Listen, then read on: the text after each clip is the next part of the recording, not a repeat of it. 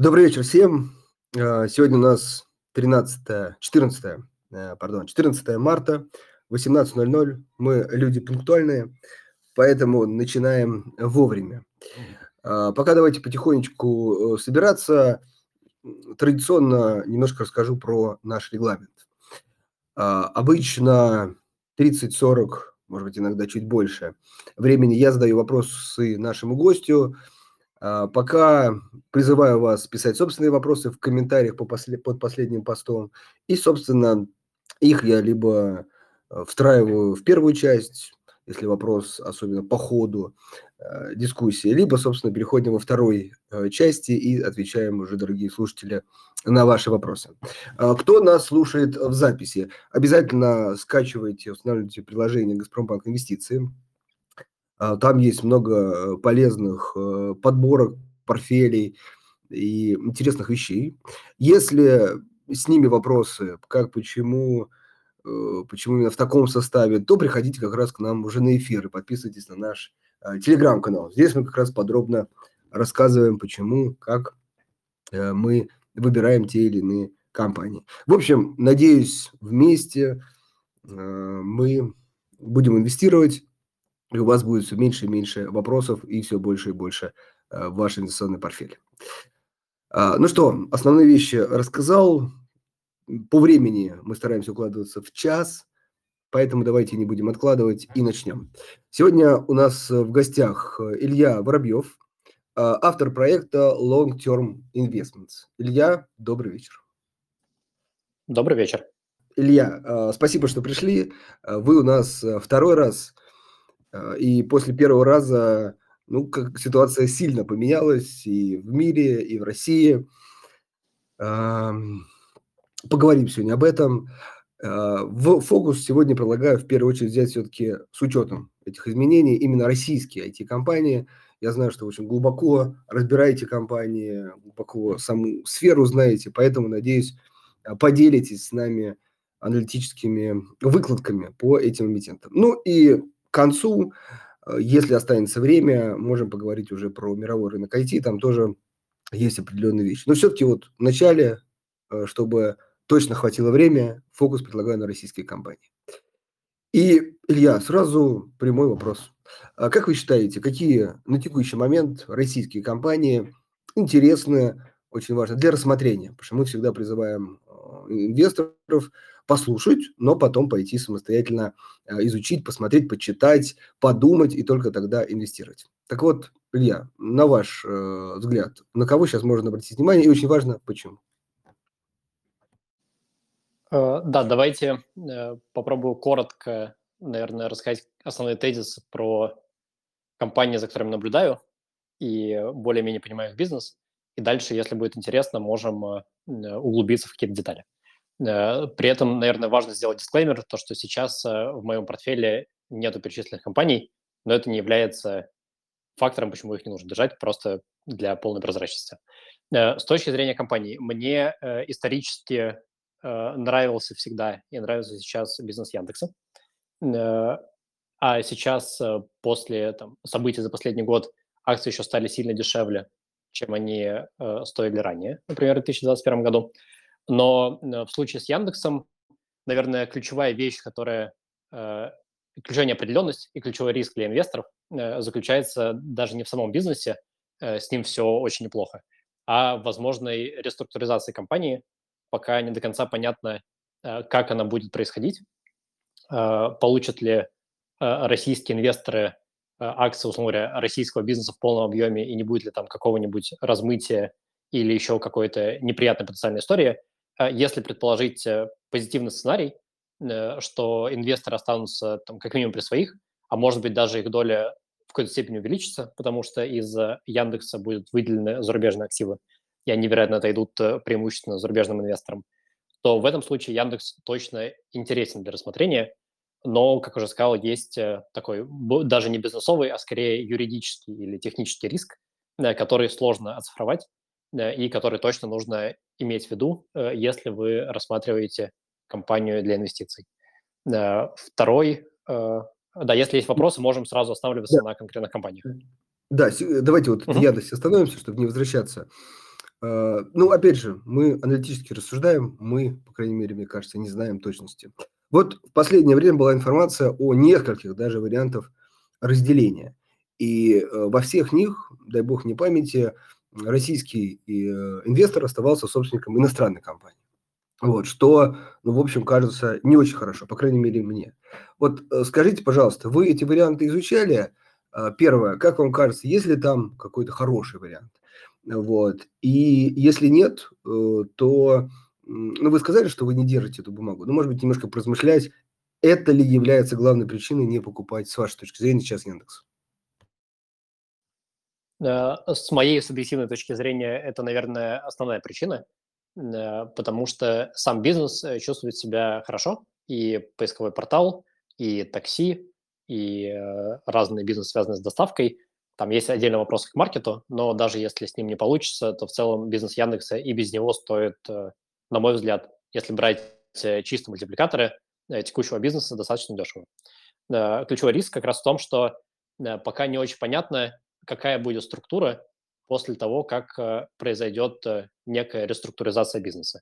Наверное, хороший сценарий заключается в том, что, условно говоря, на каждую акцию, которая сейчас есть у Э, российского инвестора в зарубежной компании Яндекс Яндекс.Инви, он получит условную акцию российского Яндекса, который будет э, зарегистрирован так или иначе в России. Вот, это некий хороший позитивный сценарий. И при этом не будет никакого э, там, большого дополнительного размытия со стороны внешних инвесторов. Есть разные другие сценарии, менее позитивные. Есть сценарий, что, например, зарубежная материнская компания продаст часть акций российского Яндекса российским же инвесторам. Это могут быть э, э, крупные э, частные, скорее всего, инвесторы, которым, допустим, также интересен бизнес Яндекса, и они захотят стать совладельцами, но только российской части. И если при этом останется структура, в которой у российских миноритарных инвесторов будет доля в зарубежной холдинговой компании, у которой будет доля в российском Яндексе, то это достаточно сложная структура, в которой, скорее всего, там, про дивиденды можно будет забыть на ближайшие годы. Яндекс и так, и так пока не платят и вряд ли будет платить в ближайшее время, но там их перспективы вообще можно будет даже не рассматривать. Э, будут э, там разные другие могут быть технические, технологические проблемы, включая возможную заморозку акций, если вдруг что-то пойдет не так. И в целом плюс возможность, в котором при таком развитии событий эффективная доля владения в российских активах Яндекса – Э, который генерирует компании основную выручку, основную прибыль, будет э, по факту меньше, чем она есть сейчас. И вот это не очень хороший сценарий. Э, как будет на самом деле, пока сложно сказать.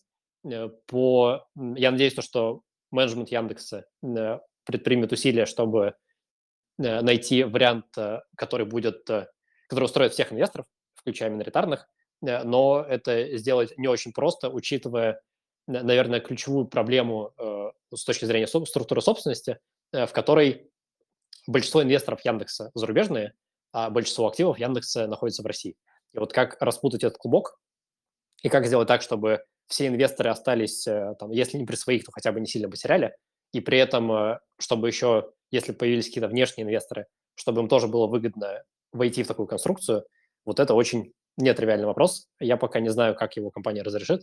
Надеюсь, что разрешит позитивно, но, наверное, это тот риск, который пока на себя не готов брать. Опять-таки, если, э, допустим, вы считаете э, по каким-то причинам, что этот риск э, меньше, чем может, может казаться, то тогда можно рассматривать уже смело бизнес самого Яндекса. И, на мой взгляд, сам бизнес фундаментально чувствует себя вполне неплохо.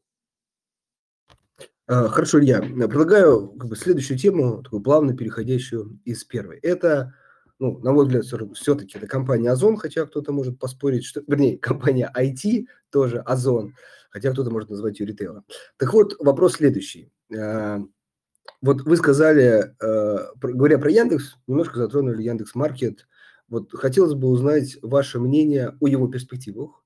Насколько, на ваш взгляд, эта история может очень долго вытягивать, скорее, кэш из других бизнесов, нежели начать генерить. Или нет, в перспективе вы, наоборот, верите, что, например, 3-5 лет, может, больше, а, этот сегмент будет тоже генерить немало денег.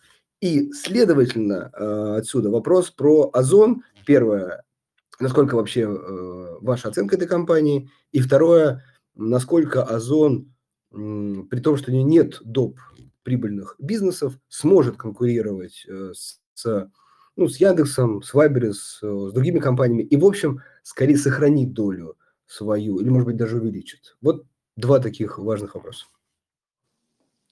Э, я думаю, то, что российский рынок э, e-commerce в целом, я, наверное, начну с рынка и потом буду опускаться на отдельные компании, будет очень, там будут очень интересные события в ближайший год, может быть, два.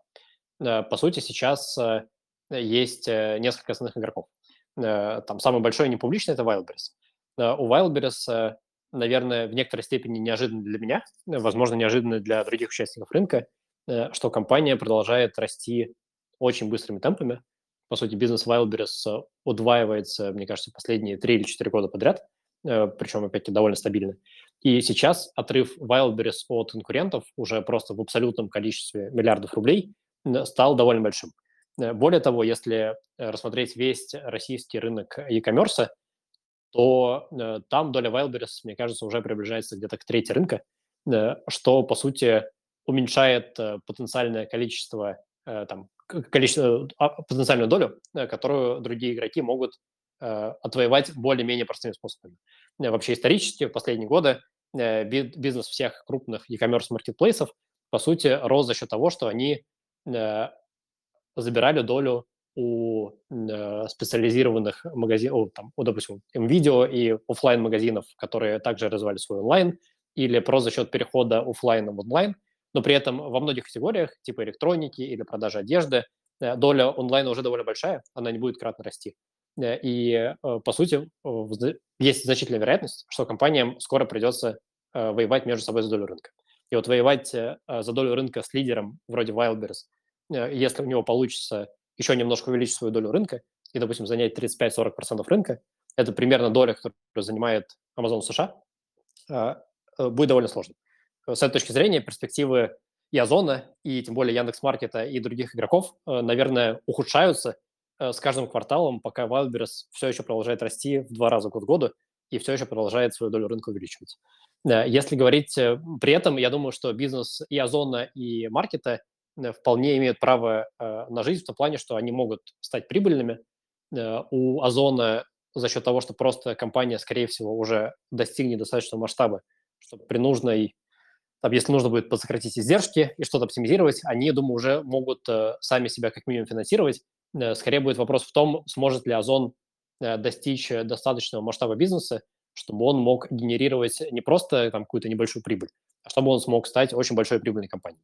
Вот это пока открытый вопрос для меня, и он будет э, в значительной степени зависеть от того, э, сможет ли Озон э, сблизить свои позиции с Wildberries и достичь хотя бы такого же масштаба, как у Wildberries есть сейчас, или там чуть больше. Вот, да, Илья, можно этот блок закончить? Все-таки и того, а, Озон mm-hmm. по текущим ценам тут очень важно, все-таки кажется перспективной компанией, чтобы просмотреть? Или, на ваш взгляд, все-таки то, что вы озвучили, скорее как раз повод ну, не смотреть на эту компанию? Даже по текущим ценам? Э, я думаю, что его можно рассматривать. Э, э, нужно просто... То есть может ли Озон... Давайте так, можно рассматривать с горизонтом, наверное, там, года, может быть, три, что такое. То есть Озон – это вряд ли история, которая через год будет генерировать большой денежный поток и потенциально, там, допустим, сможет платить дивиденды. Это точно не про это. У Озона тем более иностранная регистрация, поэтому там дивидендов тоже не будет в ближайшее время. Но если у вас действительно долгосрочный горизонт инвестирования, то Озон вполне может э, еще вырастить бизнес в несколько раз и стать интересным через вот 2-3, может быть, 4 года. Хорошо, тогда пару слов еще про конкретно Яндекс.Маркет, его перспективы, может быть, долю рынка. Да, э, с маркетом э, тоже я думаю, что ближайший год, может быть, два станут определяющими. Если посмотреть на историю э, прошлого года, то когда э, случилась большая неопределенность, э, во втором квартале Яндекс резко сократил расходы на все свои убыточные бизнесы, и там прям было заметно, как у маркета уменьшились темпы роста, но при этом количество денег, которые Яндекс тратит на развитие этого бизнеса, также очень сильно сократилось. По сути, Яндекс показал то, что если он захочет, он сможет маркет в каком-то масштабе сделать там, прибыльным или как минимум, чтобы он перестал жечь деньги. Э, другой вопрос, сможет ли Яндекс вырастить маркет там, условно 5 раз, чтобы он мог догнать как минимум Amazon, а может быть и Wildberries. Вот это становится сделать, наверное, все сложнее с учетом того, что там легкая часть отвоевания доли рынка уже заканчивается, потому что не так много осталось независимых игроков. А сложную часть, вот сможет ли он напрямую конкурировать и отжирать долю рынка, пока тоже вопрос открытый. Я думаю, что у Яндекса за счет его экосистемы вполне есть на это шансы, но э, это тоже э, пока там далеко, наверное, от гарантии. Э, скорее, я думаю, что в Яндексе точно не стоит рассматривать инвестиционный кейс, э, что маркет станет новым большим бизнесом и будет генерировать много денег. Скорее, э, кейс инвестиционный в Яндексе, что маркет э, перестанет жечь деньги, и вот в это я верю с высокой вероятностью. А сможет ли маркет, допустим, стать лидером российского e-commerce, я бы заложил довольно низкую вероятность, что это произойдет. Отлично, спасибо большое, очень подробно. Э, можем чуть финализировать. Через сколько вы сказали, на ваш взгляд, э, объем рынка уже будет не столь ну, свободный, не столь большой, что начнется уже более жесткая конкуренция? Когда ее ждать?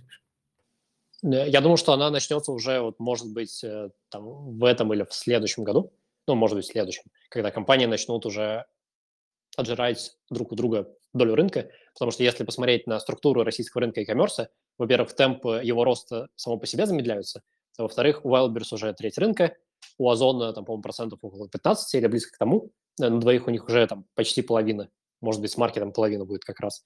Э, и там дальше есть какие-то кусочки рынка, которые будут, ну, которые останутся нишевыми, и всегда на всех рынках есть какие-то небольшие игроки, которые, наверное, там не будет стопроцентной монополизации, монополизации. Поэтому с учетом того, что мы привыкли, что и Озон, и Маркет, и Wildberries растут там по два раза год году, вот таких лет, когда они еще могут удваивать бизнес, он говоря, осталось, может быть, один. После этого им придется либо очень сильно снизить темпы роста и расти уже ближе к темпам роста рынка, либо им придется отвоевывать долю рынка друг у друга. Хорошо, спасибо. А, идем дальше. Тут э, на ваш, э, на ваш вкус, какую следующую компанию хотели бы прокомментировать? Ну, можем поговорить про VK. Э, наверное, это третья большая компания технологическая в России. Вот, у них в целом мне что нравится в компании, это, наверное, ее там, стратегия в последней, которая началась э, там, еще до 2022 года и продолжилась в прошлом году, э, когда компания начала, по сути, избавляться от э, непрофильных, э, убыточных и в целом активов, которые ей э, там, которые у нее не очень удачно получалось развивать, такие как такси, такие как доставка еды, и они сфокусировались на э, сегментах бизнеса, где у них есть большие конкурентные преимущества и где, мне кажется, они намного лучше понимают, как такой бизнес развивать. Это в первую очередь э, социальные сети вокруг VK, это э, образование э, онлайн, и там с точки зрения игр они продали свой зарубежный дивизион, оставили только российский, плюс компания уже, по-моему, объявила о том, что она переезжает в Россию, в российскую юрисдикцию. То есть VK, на мой взгляд, там вырисовывается довольно понятный инвестиционный кейс, в котором у компании есть один большой прибыльный сегмент бизнеса который получил э, э, толчок в развитии за счет того, что ушли крупные зарубежные конкуренты с рынка. И есть э, как минимум еще один бизнес в виде образования, который может стать достаточно большим. И там есть, на мой взгляд, довольно большой потенциал. И там есть несколько других там, сегментов поменьше, которые тоже в целом, наверное, не сильно влияют на инвестиционный кейс компании.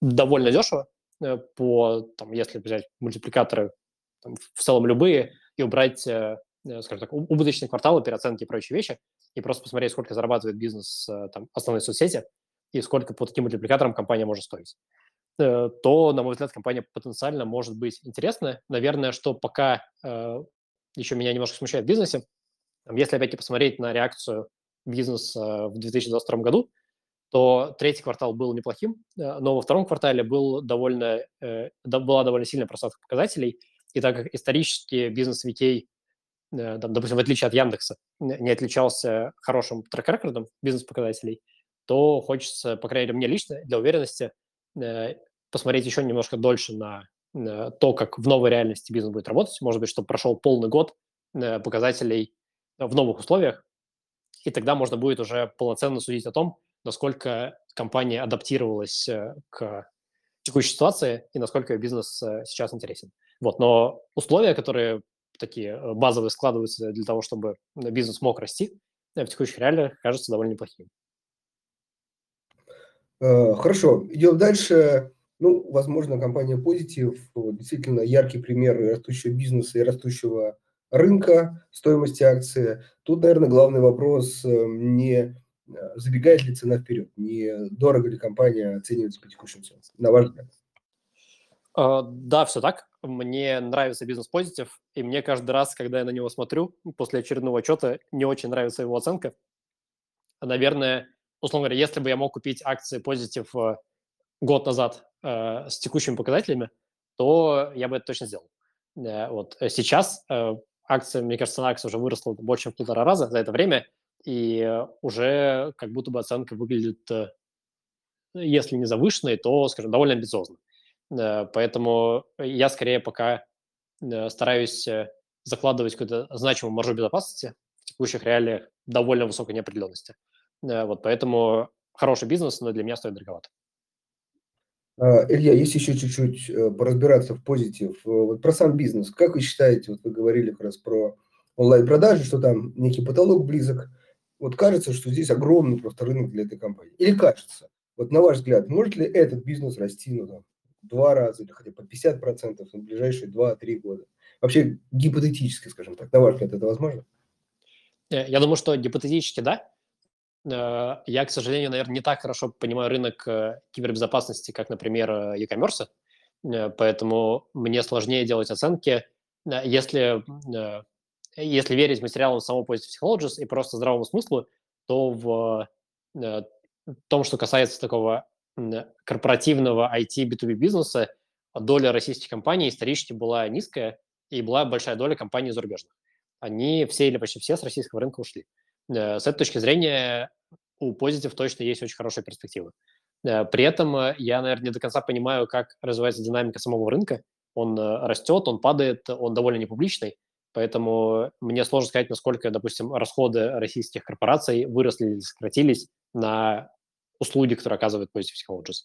Поэтому в теории, да, точно как бы у Positive есть еще возможность вырасти там в два, может быть, в три раза, но я пока не до конца понимаю для себя, наверное, насколько быстро это может произойти, э, потому что э, прошлый год у компании был очень хороший, но в прошлом году, по сути, э, был резкий исход массовой зарубежных компаний с российского рынка, и я думаю, что многие компании просто пытались срочно найти им какую-то замену, а Positive, как один из лидеров рынка, был очевидным решением, кому можно переключиться.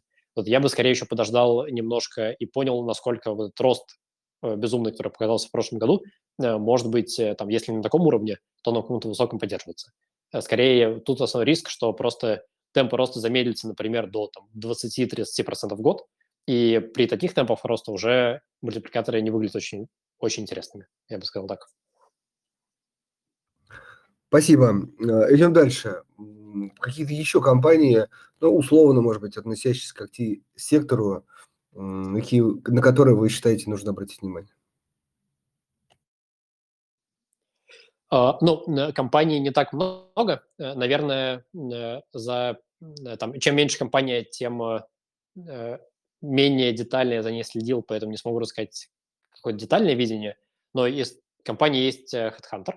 Headhunter кажется, что стоит немножко дороговато, если бы он там, потому что у него тоже не до конца понятны его темпы роста, возможно, скорее всего, я думаю, у Headhunter уже значимая доля рынка – и э, не факт, что российский рынок рекрутмента будет э, очень активно расти, в отличие, например, кибербезопасности. Вот поэтому э, я, тут скорее основной вопрос в цене, потому что у HeadHunter хороший, прибыльный и понятный бизнес. Есть ЦИАН. У ЦИАНа, на мой взгляд, ключевой риск – это его конкуренция, там, в первую очередь, с Авито и, наверное, в меньшей степени с другими игроками типа Яндекса. Есть, например, Яндекс тоже недвижимость. Э, здесь, э, опять-таки, нету у меня полного понимания, как эта конкурентная э, борьба может закончиться. Потому что, и плюс на самом рынке недвижимости в России кажется, что 2022 год был, скажем так, очень перегретым, был очень высокий спрос на недвижимость, и он может начать или сокращаться, или стагнировать, поэтому самый потенциальный рынок для ЦИАНа не факт, что будет расти быстрыми темпами. Есть, наверное, еще Киви. Киви стоит очень дешево. Там, если посмотреть мультипликаторы, я не помню точно по памяти, какие они, но они максимально низкие. Кроме того, у Киви там еще огромная подушка кэша на балансе. Но с Киви, наверное, ключевая вещь, которая меня смущает, что если посмотреть раскрытие, то крупнейший акционер Киви Сергей Солонин весь прошлый год скупал акции компании у ее иностранных держателей. И, по сути, когда ключевому акционеру компании выгодно, чтобы э, котировки были как можно ниже, скорее всего, потому что он, вероятно, еще планирует докупать и увеличивать свою долю, то не очень понятно, какой может быть э, потенциал роста бизнеса, если как бы главный человек, принимающий решение, в нем как будто бы в моменте не очень заинтересован. Вот это, наверное, ключевой риск для Киви, на мой взгляд, потому что сам бизнес фундаментально стоит как будто бы очень дешево. Вот, э, Можно примерно, я да. Да, добавлю. Вот это, кстати, интересная история. Вы, ну, заметили такой момент, но знаете, как можно ее повернуть, взглянуть на нее по-другому. То есть собственник покупает, значит, верит в компанию. Просто если чуть-чуть как бы на больший срок покупать, то, наверное, он там в какой-то момент купит большую часть или все, да, что ну, сможет. Ну и, собственно, тогда наоборот, будет максимально заинтересован в стоимости. То есть, в общем, как бы можно делать то же самое, что он делает, просто чуть большим горизонтом. Как думаете? Да, да, такое мнение тоже вполне имеет право на жизнь. Э, вот здесь э, тоже, наверное, добавляется из рисков, что э, у Киви, опять-таки, зарубежная прописка. И, как большинство компаний российских, они пока не озвучивали свои планы, как они могут, там, будут или не, не будут они куда-то переезжать, например. Потому что в случае Киви, в отличие от того же Яндекса или Озона, потенциальный драйвер для раскрытия стоимости, на мой взгляд, это скорее дивиденды, это денежный поток, который компания может отдавать акционерам, потому что сам по себе бизнес Киви стоит очень дешево, и как будто бы за, просто за счет мультипликаторов не собирается отрастать. А вот как раз вопрос с дивидендами завязан, мне кажется, на желание собственника за счет них э, повышать стоимость бизнеса. Потому что кажется, что у него, исходя из того, что он докупает акции, есть, э, как, есть для этого ресурсы, и он в моменте в дивидендах не нуждается. Вот, а Поэтому получается как будто бы а, очень дешево, но нету драйвера для раскрытия стоимости. Вот если драйвер появится, или в виде приезда компанию в российскую юрисдикцию, или в виде еще каких-то событий, которые потенциально могут э, раскрыть стоимость, тогда Киви может стать э, весьма интересным вариантом для рассмотрения. А, хорошо, спасибо. Еще два эмитента, условно, конечно, найти, просто уточнить, следите, не следите, есть ли какие-то комментарии. Это МТС и Ростелеком. Вот, скорее телекоммуникации, но вот у Ростелекома там тоже много проектов IT. Э, смотрите, не смотрите, есть ли какое-то мнение? Про Ростелеком мнения скорее нету. Э, я его довольно давно не смотрел. Про МТС, на мой взгляд, это все же скорее телеком, чем IT. Э, и МТС – это такая, на мой взгляд, очень понятный бизнес в виде дойной коровы. У него есть, у него там крепкие позиции на рынке, он генерирует э, неплохой денежный поток. Наверное, есть э, риск, э, связанный с доступностью э, телекоммуникационного оборудования, но он есть для всей индустрии, он не специфичен для МТС. Вот, но просто компании формата МТС, наверное, не совсем мой профиль э, с точки зрения инвестиций. Э, в плане немножко более такая консервативная и дивидендная идея. Вот, но при этом там не такая огромная доходность, чтобы она была интересна э, для меня субъективно. Вот, при этом, на мой взгляд, При этом все попытки компании развивать IT-проекты, они в обозримом будущем, может быть, на горизонте 3-5 лет, вряд ли дадут какой-то большой прирост показателей. Вот, поэтому я думаю, что даже через там, 3 года МТС все еще останется, в первую очередь, телеком-бизнесом с небольшими ростками IT-проектов, которые не будут сильно влиять на бизнес компании. Вот как раз э, с небольшой долей IT-компаний хочется еще ваше мнение спросить про Сбербанк, про Сбер. Да? Компания тоже активно целилась на этот рынок, понятно, компания очень крупная, и даже если бы реализовать эти проекты, все равно, я думаю, прям сильно, кардинально ситуация бы не изменилась, но все-таки. А тут, э, может быть, какие-то инсайды, может быть, общаетесь с коллегами, интересно. Вот на ваш взгляд или по вашей информации, Сбербанк кардинально свернул свои амбиции в IT или нет, на самом деле там не так все плохо? И из отрывочной информации, которую знаю, э, в прошлом году Сбербанк точно сокращал сильно свои инвестиции в IT-проекты. Если до 2022 года Сбербанк был похож на такую огромную черную дыру, которая пыталась высосать или как высосать ресурсы, или так, высосать долю рынка из почти всего, что связано с технологиями, и запускал бизнесы там и в e-commerce, и в куче других э, отраслей, э, то сейчас кажется, что Сбербанк все еще развивает некоторые э, проекты. Насколько я знаю, например, самокат довольно неплохо растет, и у него все нормально. Но при этом он точно сократил инвестиции в какие-то бизнесы. Например, они продали бизнес таксисти мобилы, в которые раньше вкладывали много денег.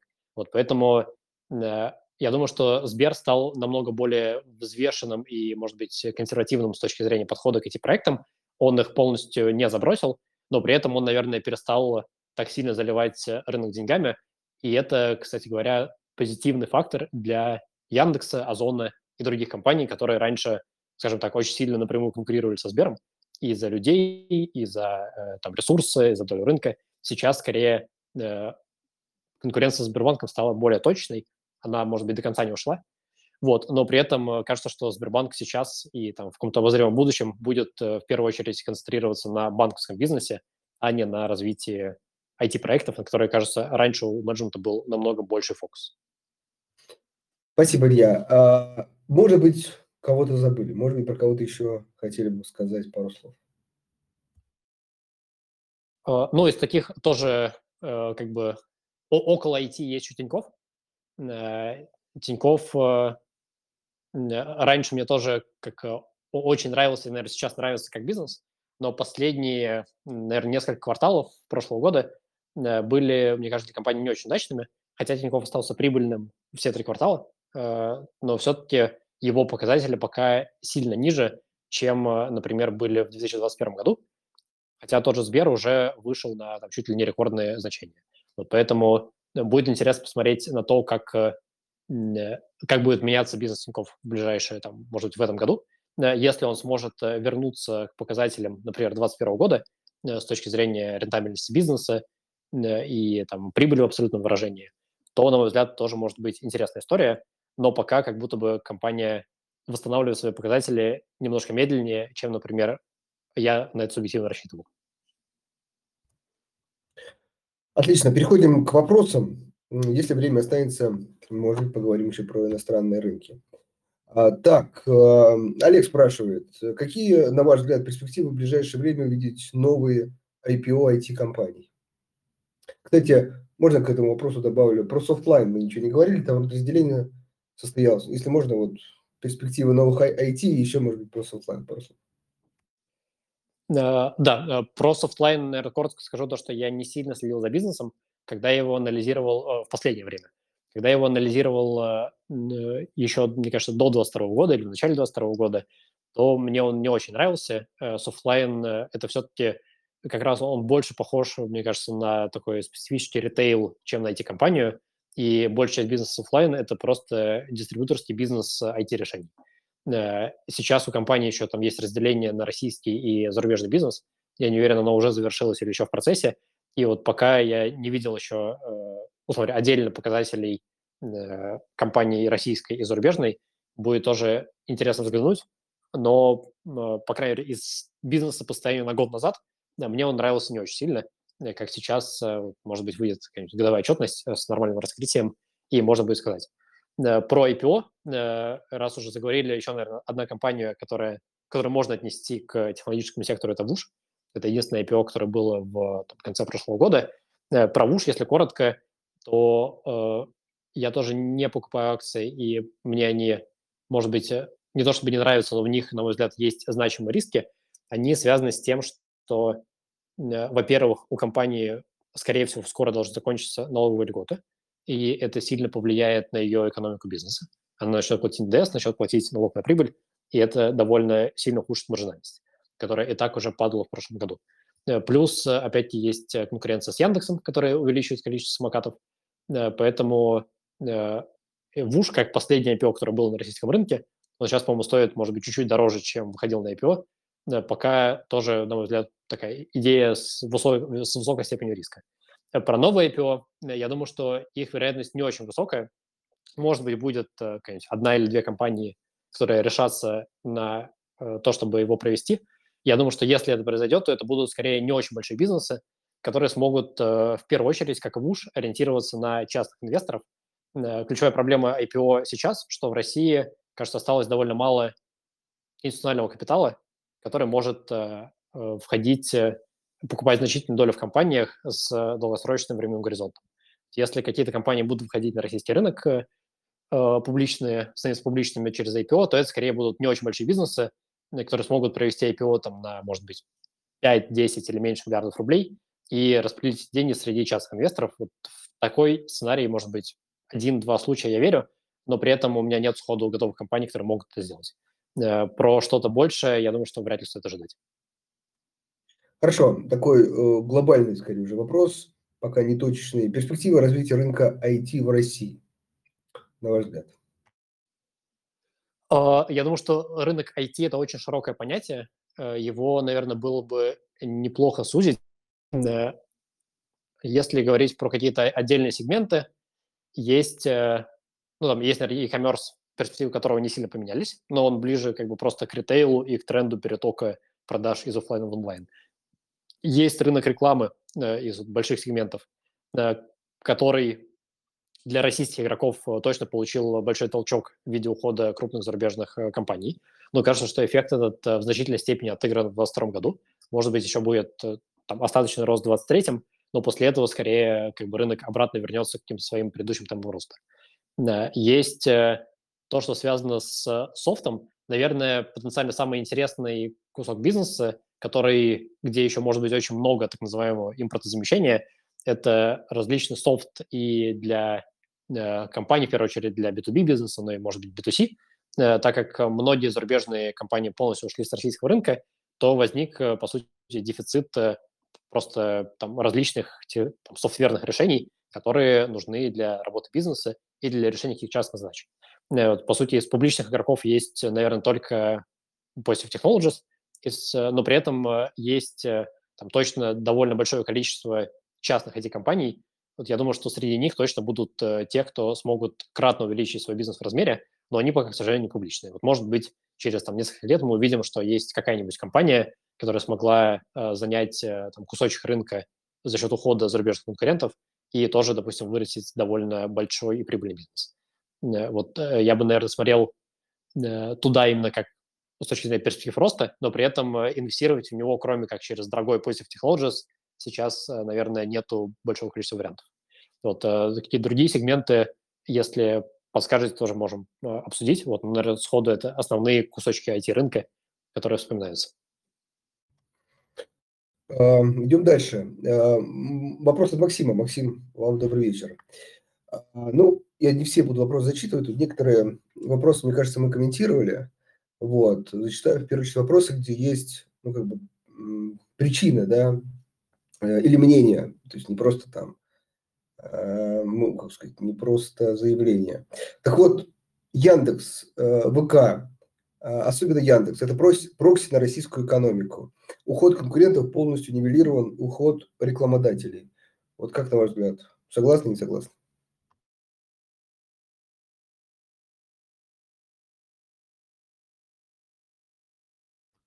Так, Илья, а, слышно меня? Если что, вы микрофон не включили. Я, я понял, да, я э, начал говорить, видимо, в себя. Э, повторю еще раз. Э, я не согласен с таким утверждением, потому что у Яндекса, особенно у Яндекса и у ВК, и выручка, и прибыль от рекламного бизнеса вполне себя неплохо чувствовали в 2022 году. Поэтому действительно имел место уход зарубежных рекламодателей. В первую очередь это крупные западные компании, например, FMCG-бренды или автопроизводители, но он был перекрыт за счет ухода конкурентов с точки зрения рекламных площадок. Э, поэтому, э, условно говоря, уход конкурентов оказал большее положительное влияние, чем негативное влияние от ухода части клиентов. Но, как уже сказал ранее, это скорее временный эффект, э, или не временный, а разовый. И, скорее всего, в 2023 году в этом уже он будет исчерпан, и после этого компании не смогут за счет вот этого тренда быстро расседали. Скорее дальше уже состояние рекламного рынка будет зависеть от состояния экономики, которое довольно тяжело прогнозировать. Идем дальше. Эм, следующий вопрос от Максима. с аргументацией которой. А, Яндекс разваливается, топовые кадры собрали чемоданы, укатили, доступ к топовым технологиям будет сильно затруднен. А, кстати, если можно, прокомментируйте, я думаю, что это можно сказать про, ну, про все компании. Есть ли такие проблемы? Если есть, насколько они серьезны? А, проблемы точно есть. Они далеки от ситуации «бизнес разваливается». Скорее, это барьер для э, там, более быстрого роста и развития, но пока не фактор, который может э, там, угрожать просто существованию бизнеса. Э, точно есть фактор, связанный с тем, что часть сотрудников покинули компании или переехали, как правило, с целью переезда за рубеж. Но при этом тот же Яндекс, например, довольно гибко подходит к тому, чтобы сотрудники могли работать не только из России. И для той категории людей, для которой это действительно важно, у Яндекса есть опции, как их удерживать через, работ... Э, через работу на... в зарубежных хабах компании. У Яндекса есть э, ряд офисов за пределами России. На мой взгляд, эта проблема у Яндекса э, есть, но она, скажем так, не критическая. Скорее, это там, э, такой, как небольшой встречный ветер, но не то, что там не ураган, который может снести компанию. По крайней мере, на текущем этапе.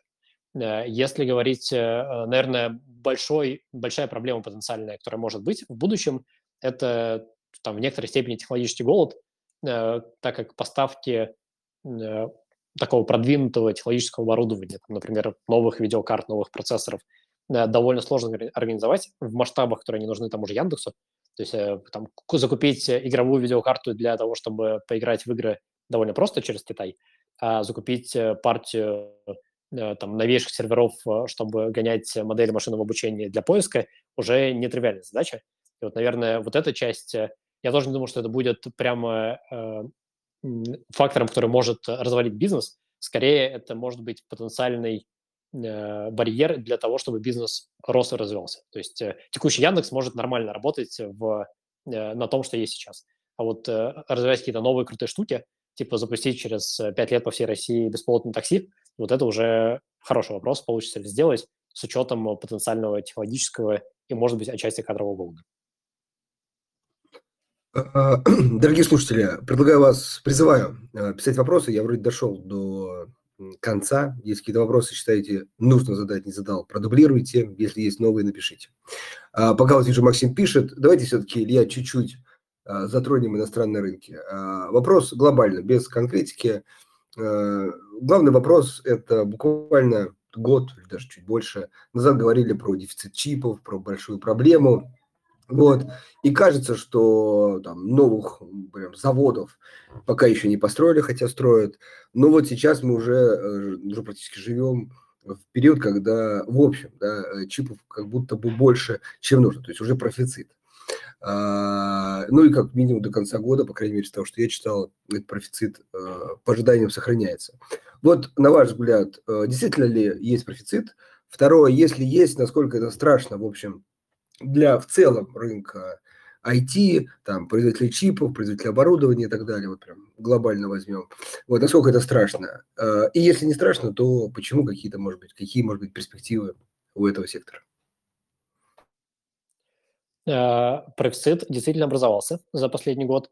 И это связано, наверное, с тем, что э, дефицит был в значительной степени связан не э, как бы с тем, что в 2020 и там, отчасти 2021 году возник разовый шоковый спрос со стороны многих компаний, причем он тоже был довольно такой точный, в каких-то индустриях его не было, например, там, условные автопроизводители, просто из-за того, что они не до конца, там, многие понимали, как работает индустрия, Э, поотменяли заказы в марте 2020 года, когда случился коронавирус, а затем э, не могли там в течение года э, получить, собственно, новые чипы. И, там была проблема скорее в том, что как бы чипы были, был вопрос в тайминге, когда их там можно произвести. Из-за этого компании не рассчитали свои производственные цепочки, и были проблемы. Сейчас как бы эти такие узкие горлышки ожидаемо расширились потому что за пару лет э, вполне можно это сделать. И многие компании инвестировали и продолжают инвестировать в новые мощности. Например, э, тайваньский TSMC, крупнейший в мире производитель э, чипов, он инвестирует, там, по-моему, в прошлом году у него был капекс, может, миллиардов 30 долларов, В этом году они, по-моему, планировали 40 миллиардов долларов. То есть они инвестируют огромные деньги в то, чтобы создавать новые производственные мощности для, собственно, производства чипов. И вот как раз даже несмотря на то, что они отгрызали долю рынка у других компаний, даже у них, по-моему, последний квартал или два началось значительное замедление и такое небольшое, может быть, перепроизводство. Но в целом, я думаю, что для индустрии в этом нет ничего страшного. Скорее, это нормальная ситуация, когда там э, так это очень капиталоемкая индустрия, в которой есть э, какой-то лаг между тем, когда строятся производственные мощности, и они вводятся в строй, э, то всегда возникает локальный дефицит или профицит, но в отличие, например, от многих э, там, сырьевых компаний, где разработка нового месторождения занимает э, там, 5, 7 и более лет, то в индустрии полупроводников можно за там, 12-18 месяцев понастроить э, новые мощности. И при этом есть органический тренд на рост спроса, который в случае перепроизводства позволяет как раз вот этот цикл э, сбить, и перепроизводство заканчивается тоже само через там, один или максимум два года. Вот поэтому я думаю, что это довольно сложная индустрия для инвестиций, потому что в момент перепроизводства компании могут резко падать показатели. Но при этом э, долгосрочно, как индустрия в целом, я думаю, что у нее вполне хорошие перспективы. Там скорее вопрос в том, что если компания, например, раньше была технологическим лидером, а потом он это лидерство теряет, как произошло, например, в случае с Intel, то там вот могут быть уже большие проблемы у бизнеса. Но это больше не про рынок в целом, а про э, специфику отдельной компании. А, хорошо. А, Илья, такой еще от меня вопрос. Вот все-таки, по крайней мере, очень много было заявлений по поводу строительства новых мощностей. Вот на, наш, на ваш взгляд, не будет ли все-таки такого более существенного долгого перепроизводства с учетом этого? Или а, потенциал спроса на чипы такой огромен, что, в общем, и эти мощности будут утилизированы?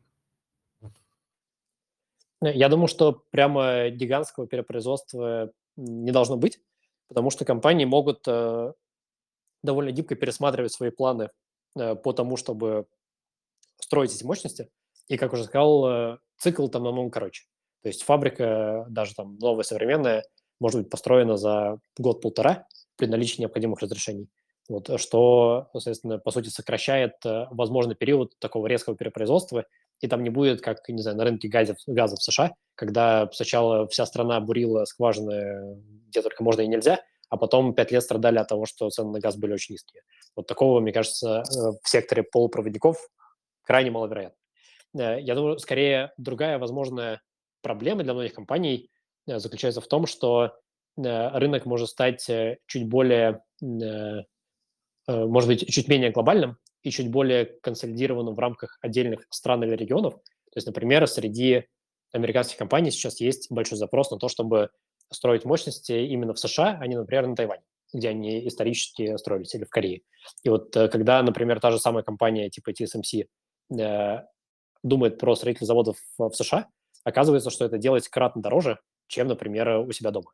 Вот поэтому тут скорее может быть э, вопрос, то, что называют странно, там, ну, вопрос национальной безопасности, и вот они могут, например, э, сильно там, для каких-то компаний привести к удорожанию производства и, соответственно, удорожанию конечной продукции для потребителей. Вот, э, мне кажется, это, наверное, даже больше риск, может быть, чем какие-то локальные э, спады и подъемы в виде циклов, которые априори есть и всегда будут, мне кажется, на рынке полупроводников. А, спасибо. Идем дальше. Несколько вопросов э, появилось. Ну, Михаил такой, ну, мне кажется, даже философский вопрос задает. Ну, если можете, прокомментируйте. На следующей неделе э, Китай, ну, лидер Китая приезжает в Москву. Какой эффект ждете для IT? Именно для IT, если ждете? А, никакого эффекта не жду, если коротко. Не думаю, что он будет большой и вообще каким-то значимым. Вот у меня вопрос э, возник. А как вообще считаете, с учетом а, все-таки с одной стороны, что Китай производит частично собственные чипы, с другой стороны, не производит высококачественные, высокопроизводительные чипы. Вообще Китай для нас может вот э, в сфере чипов софта а, быть, э, может быть, не полной заменой западных аналогов, но такой спасительной историей для нашего IT? Я думаю, что э, частично да, частично нет, э, сильно зависит от сферы. Какие-то простые чипы, которые в Китае уже научились хорошо и дешево делать, вполне они, наверное, могут и будут поставлять. э, какие-то более продвинутые чипы, у них, наоборот, э, есть сейчас ограничения на поставки, допустим, из США или со стороны американских компаний, э, поэтому у них у самих есть в некоторой степени такой небольшой голод, который пока касается только самых производительных чипов. Но с учетом того, что вряд ли будут эти требования смягчать со временем, а чипы становятся более продвинутыми с каждым годом, то это может иметь на сам Китай все больше негативное влияние. Вот, плюс еще важно понимать, что э, вообще рынок полупроводников, он э, очень сильно завязан на международные отношения. Там, например, оборудование, которое позволяет делать самые современные чипы, производит только одна в мире голландская компания. А у нее есть поставщики, которые тоже производят уникальные линзы, и там тоже одна компания в мире это делает. И поэтому часто даже если нету э, прямого запрета на поставку конкретного чипа, то просто где-то в цепочке, если что-то порвется, то уже могут быть какие-то значимые сложности преграды. Вот, поэтому я думаю, что, отвечая на вопрос, Китай может, э, может и, наверное, заменит для России поставки каких-то э, дешевых, не очень производительных чипов, но что-то сложное и э, такое продвинутое, и там чип последнего поколения, у них у самих с ними проблемы, и вряд ли они тут как-то помогут России. Э, Все-таки уточнил. Последнего поколения понятно. Но вот, э, например, серверное оборудование, мне кажется, очень, в целом, очень жизненно важная э, часть сейчас любой современной экономики.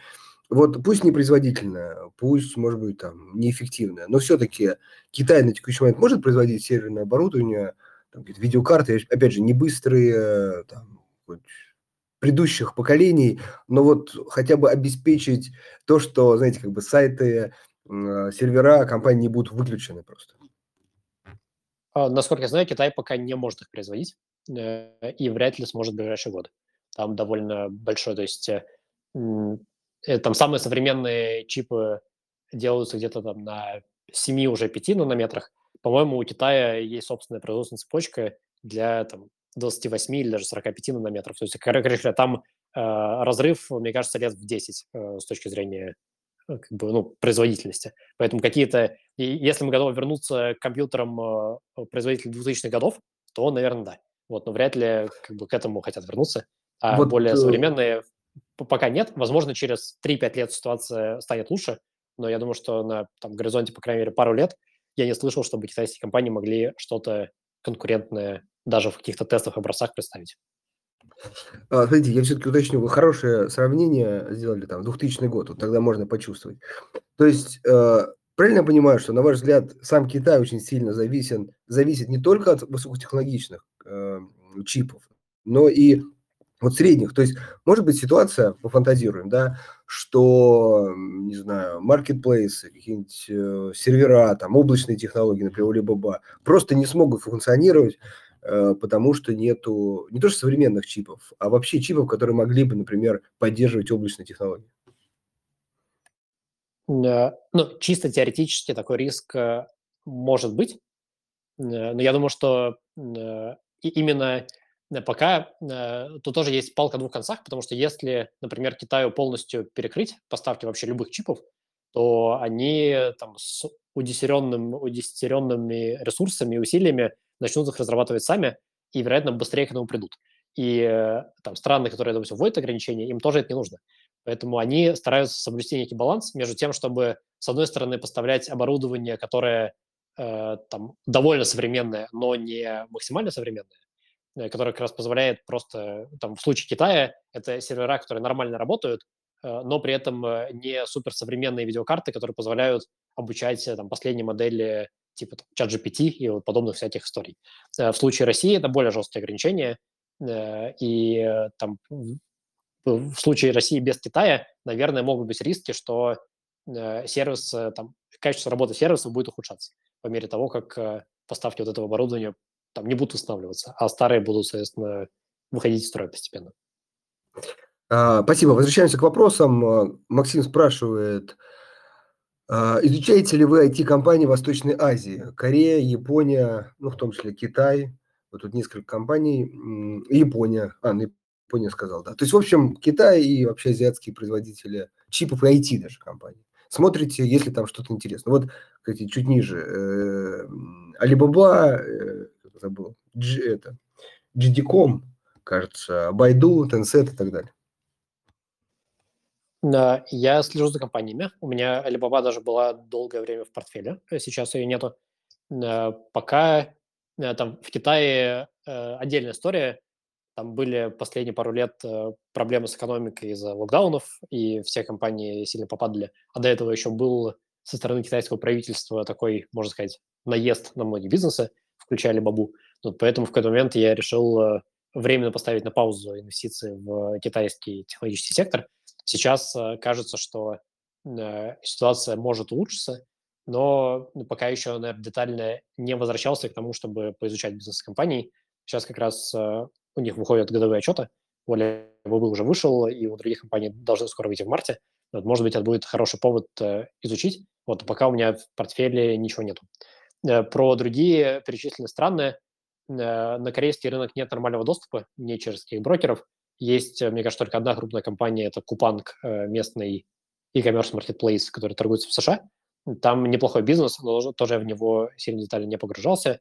А Япония, да в целом Корея тоже довольно специфические бизнесы, специфические страны с точки зрения там, метода ведения бизнеса. Например, в Японии есть довольно много компаний, которые стоят очень дешево, у них там кэш на балансе на половину капитализации, но при этом они не платят высокие дивиденды, не делают байбеки, и в целом как будто бы не очень стремятся к тому, чтобы э, их стоимость их акций росла.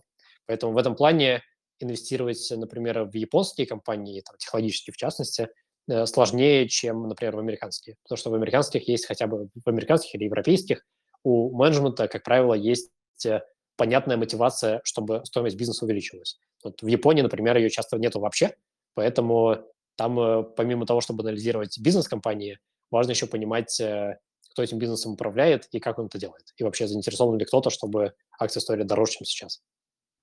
Илья, а если можно, пару слов интересно, просто я не слышал про это. А с чем это связано, вот эта история? Кажется, акционеры хотят дивидендов. То есть в чем а, причина? Ну, это, кажется, какая-то особенность э, там, японского менталитета, там, начиная от того, что там, если какие-нибудь условно американские компании заточены на максимизацию прибыли, э, там, или прибыли на акцию и делают там активно байбеки и, и так далее, и вот, например, сейчас у них э, там начала падать прибыль, они начали сокращать сотрудников массово, то в Японии там все еще довольно популярная история, когда люди работают э, вот, от университета до пенсии в одной компании, что часто не очень эффективно, например, потому что, особенно в IT-секторе, все довольно быстро меняется, поэтому часто работать в одной компании там 30-40 лет это не оптимальное решение ни для сотрудника, ни для компании.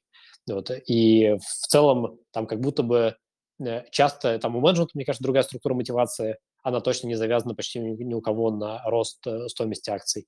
Вот, поэтому это вот какой-то такой специфический э, менталитет или, может быть, просто правила игры, которые сложились э, в Японии.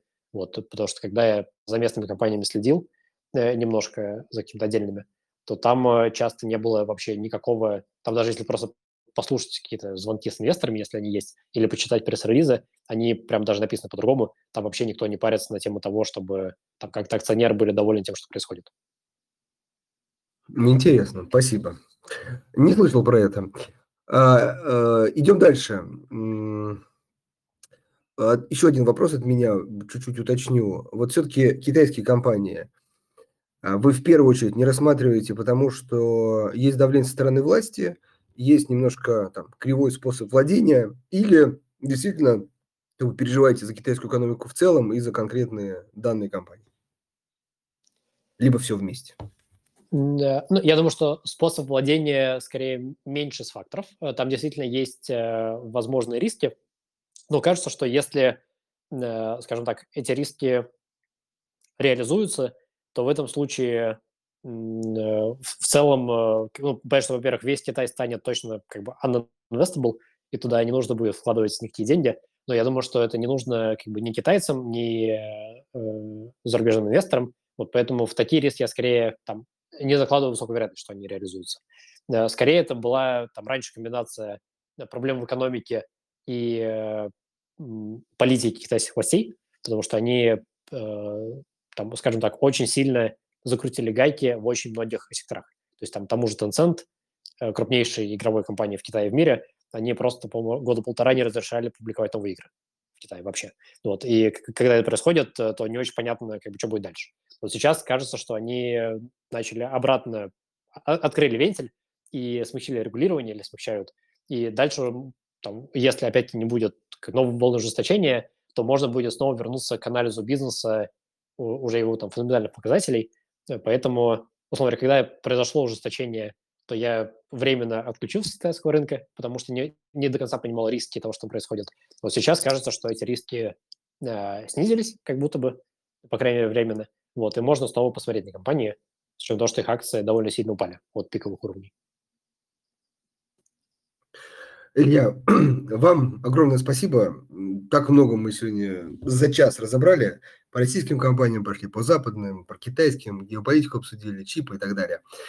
А, вам огромное спасибо. Для слушателей, надеюсь, много пищи для размышления. Э, правда, к сожалению, Илья пока скорее э, смотрит на компании, то есть риски чуть превалируют над э, потенциальными покупками. Но тоже вам определенная пища для размышления. Илья, вам огромное спасибо за уделенное время. Спасибо, что позвали. А, коллеги, в конце забыл, э, обязательно подписывайтесь на э, канал Ильи. Я искренне, честно скажу, что я тоже подписан, Илью читаю. Очень много такой глубокой аналитики, которую очень редко э, встретишь, не просто поверхностное мнение. Поэтому телеграм-канал Long Term Investments, есть еще и определенные аналитические ресурсы. Поэтому, думаю, точно лишним не будет, а даже считаю, что полезным. Илья, вам еще от меня отдельно спасибо за эту работу. Спасибо за позитивный фидбэк. Всем всего доброго. До свидания.